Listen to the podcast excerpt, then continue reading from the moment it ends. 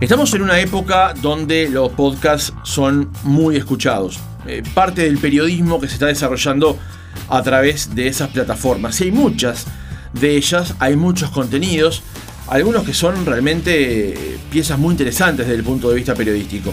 Y todo eso requiere también de unas recomendaciones y de ordenarlo. Estamos justamente en línea ahora con Pablo Fischer, que hace periodismo sobre podcast. Tiene una cuenta arroba escucho podcast, donde nos va haciendo una serie de recomendaciones y nos va ordenando ese mundo que es eh, muy interesante, muy vasto, pero también a veces desordenado. Pablo, ¿cómo estás? Buen día. ¿Qué tal? Buenos días, muchas gracias por llamarme. Y sí, bueno, realmente pasa un poco esto que, decís, ¿no? En el mundo del podcast, en, la que, en el que hay justamente mucho material, muchos podcasts dando vuelta, estrenos, novedades y, bueno, quizás eh, eh, me parece a mí, o por lo menos mi, idea, esta propuesta de, bueno, hacer periodismo, digamos, cultural y hablar de podcast como se habla de cine, series, libros, esas cosas, ¿no? Exactamente. Arranquemos por el principio, Pablo, ¿cómo nació la idea de desarrollar Escucho Podcast? Eh, mira, Escucha Podcast es un proyecto que tiene más o menos dos años de masticar, de pensarlo, de cocina, etcétera. Eh, viene un poco de, algunas experiencias que hay en el podcast de Estados Unidos, en realidad el periodismo alrededor del podcast de Estados Unidos, pues bueno, ahí creció mucho, eh, no solo en los primeros años, sino a partir de, 2014. Hay algunos proyectos periodísticos que andan dando vuelta de 2017, 2018, 2019. Que son interesantes.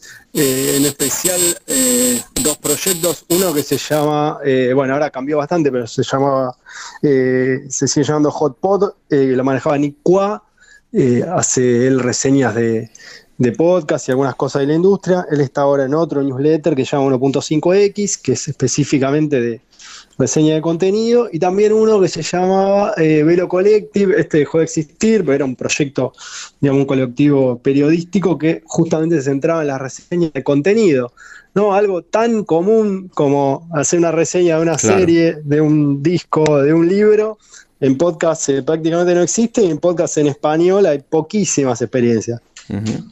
Eh, Pablo, cuando hablamos justamente de ordenarlo, me refería, entre otras cosas, a que hay podcast realizado por una persona hablando frente al micrófono. Y por ejemplo, en, Uruguay hace un poco tiempo se estrenó una serie que estaba este, preparada eh, muy cuidadosamente, relatada por César Troncoso con respecto a una serie de incidentes policiales, homicidios que ocurrieron en Uruguay en la década del 90. Pero vamos a definir mejor el alcance. ¿Qué es un podcast? Bueno, es una pregunta siempre amplia y siempre polémica. Yo lo estoy respondiendo ahora eh, como eh, audio digital para escuchar a demanda. O sea, ¿no? Cualquier eh, fragmento serializado o no. En el caso del que vos mencionabas recién, bueno, Frente al Asesino, que es un podcast justamente sobre esos, esos crímenes a, comienzos de los 90 y, y, bueno, en ese caso, por ejemplo, es una serie, ¿no? Tiene episodios, los episodios tienen ahí Nachito en el final, eh, se va desarrollando la investigación, nos vamos enterando cosas. Y bueno, eso es una de las cosas, uno de los géneros, digamos, también me gusta hablar de géneros y empezar como a ordenar desde ese lado, ¿no? Como vos decías, hay un podcast que es una persona sola, eh, quizá en su casa, eh, ese sería, digamos, el, podcast más clásicamente amateur, y después hay proyectos profesionales en el que en, los que pasan otras cosas, ¿no? Equipos de producción más grandes, eh, digamos, géneros narrativos, se produce también, no sé, ficción, hay, hay, hay muchas cosas dando vueltas muy interesantes. Obviamente, eh, todo convive dentro del podcast, ¿no? Es súper interesante que existan las experiencias amateur, que existan los, los proyectos intermedios. Hay gente que empieza a trabajar eh, en podcast y que, se va metiendo dando su proyecto y luego termina trabajando en forma pendiente en una productora. todo eso se está armando en estos años y, bueno, crece bastante rápido. La, verdad que está bueno también eh, entender que ahí hay oportunidades de, crecer en, lo digital, como bueno, hay, no sé, youtubers y tiktokers y twitchers, etcétera, que, también están yendo por ese lado. En el podcast hay un montón de, camino para recorrer. Claro, claro. Eh, nosotros, por ejemplo, aquí en el programa cortamos nuestras entrevistas y las subimos, quedan disponibles en, Apple Podcast y, en, Spotify. También lo que hemos, eh, hemos encontrado con esto es que hay una cantidad de consumo de audiencias que hoy están ubicadas allí y que tal vez el vivo no lo consuman, pero en un momento de, de un día, de la tarde, de un fin de semana, en un viaje en ruta, pueden hacer ese tipo de consumos, ¿no? Sí, sí, realmente por eso también, también es importante pensar en el podcast como, digamos, audio on demand, porque bueno, hay un montón de, formas de, hacerlo. Y me parece que también es un momento muy interesante para el podcast como tal, como medio, digamos, eh, que tiene que ver con, con justamente esta posibilidad del consumo on demand, que está muy metido en todo lo que hacemos, ¿no? Uno está en la casa y mira eh, algo en una plataforma de streaming, qué sé yo, eh, Netflix, Amazon, digo, no por nombrar marcas. Eh, después también en el teléfono o en la compu está viendo YouTube y otras, otras experiencias, bueno, de video en vivo, ¿no? pero el, consumo on demand está, está en todos lados y es algo que el podcast es como que tiene ahí su, digamos, una, una de sus potencialidades importantes, que es, es esto, ¿no? Es del on demand, bueno, es el audio, es algo para escuchar. Claro. Y puede ser, eh, bueno, también un, un, programa de radio que hace su recorte y se lo sube. Bien, eh, Pablo, eh, para que la audiencia te conozca un poco más, tú sos periodista, productor y editor de, sonidos y llevas adelante obviamente este escucho, escucha podcast, pero ¿cuándo, ¿cuándo entendiste que, era por este lado el camino? O sea, ¿cuándo, cuando entendiste que, que, podías explorar este camino del podcast y, que había como algo allí, un, un nicho de mercado por explorar para vos? Eh, bueno, ¿qué es un nicho de mercado?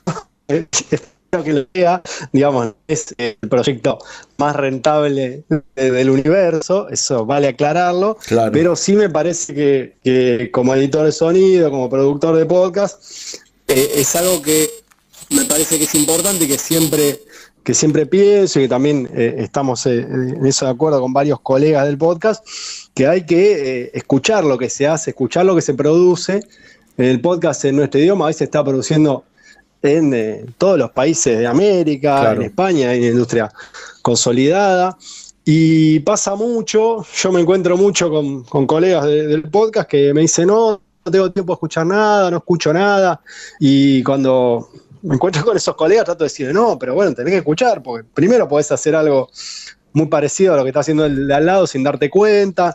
Después de que, que escuchando, así como, como digamos, uno, uno si trabaja haciendo algún producto cultural, tiene que conocer lo que hacen otros, es enriquecedor, escuchar otro programa de radio, escuchar otros discos, eh, leer a otros escritores, es algo que no se puede, que no se puede soslayar. Entonces me pareció que por ese lado había un nicho en el que se podía trabajar, y bueno, con el paso del tiempo, digamos, escucha podcast, es mayormente un newsletter que tiene su versión en página web, y bueno, la cuenta de, Twitter, como, como decían ustedes al principio, y de a poco empieza a ser, digamos, un poco rentable. Tiene los problemas de, todos los proyectos digitales, que, es que, bueno, cómo sostener esto y, si es eh, mínimamente viable en este caso y en este momento para mí lo es. Y, bueno, con algunos anunciantes y con algunos trabajos paralelos eh, derivados de esto, en general en edición de sonido, que, es algo que, que si uno hace más o menos profesionalmente, eh, se puede empezar a, a cobrar como un trabajo y bueno, es importante ahí en ese sentido, digamos, diversificar los ingresos de, un emprendimiento digital, ¿no? Bien, Pablo, justamente, sin entrar a preguntarte obviamente cuánto es que cuánto es lo que se cobra, cómo se, o cómo se maneja el tema, eh, cuando, te referís a un negocio que es rentable, ¿a qué te estás refiriendo? O sea, ¿cómo uno eh, va, va, va, caminando en este negocio para, para terminar haciéndolo más rentable? Bueno, básicamente es algo que uno se pregunta todos los días y que los creadores de contenido digitales, eh, que ahora están tan de moda, ¿no?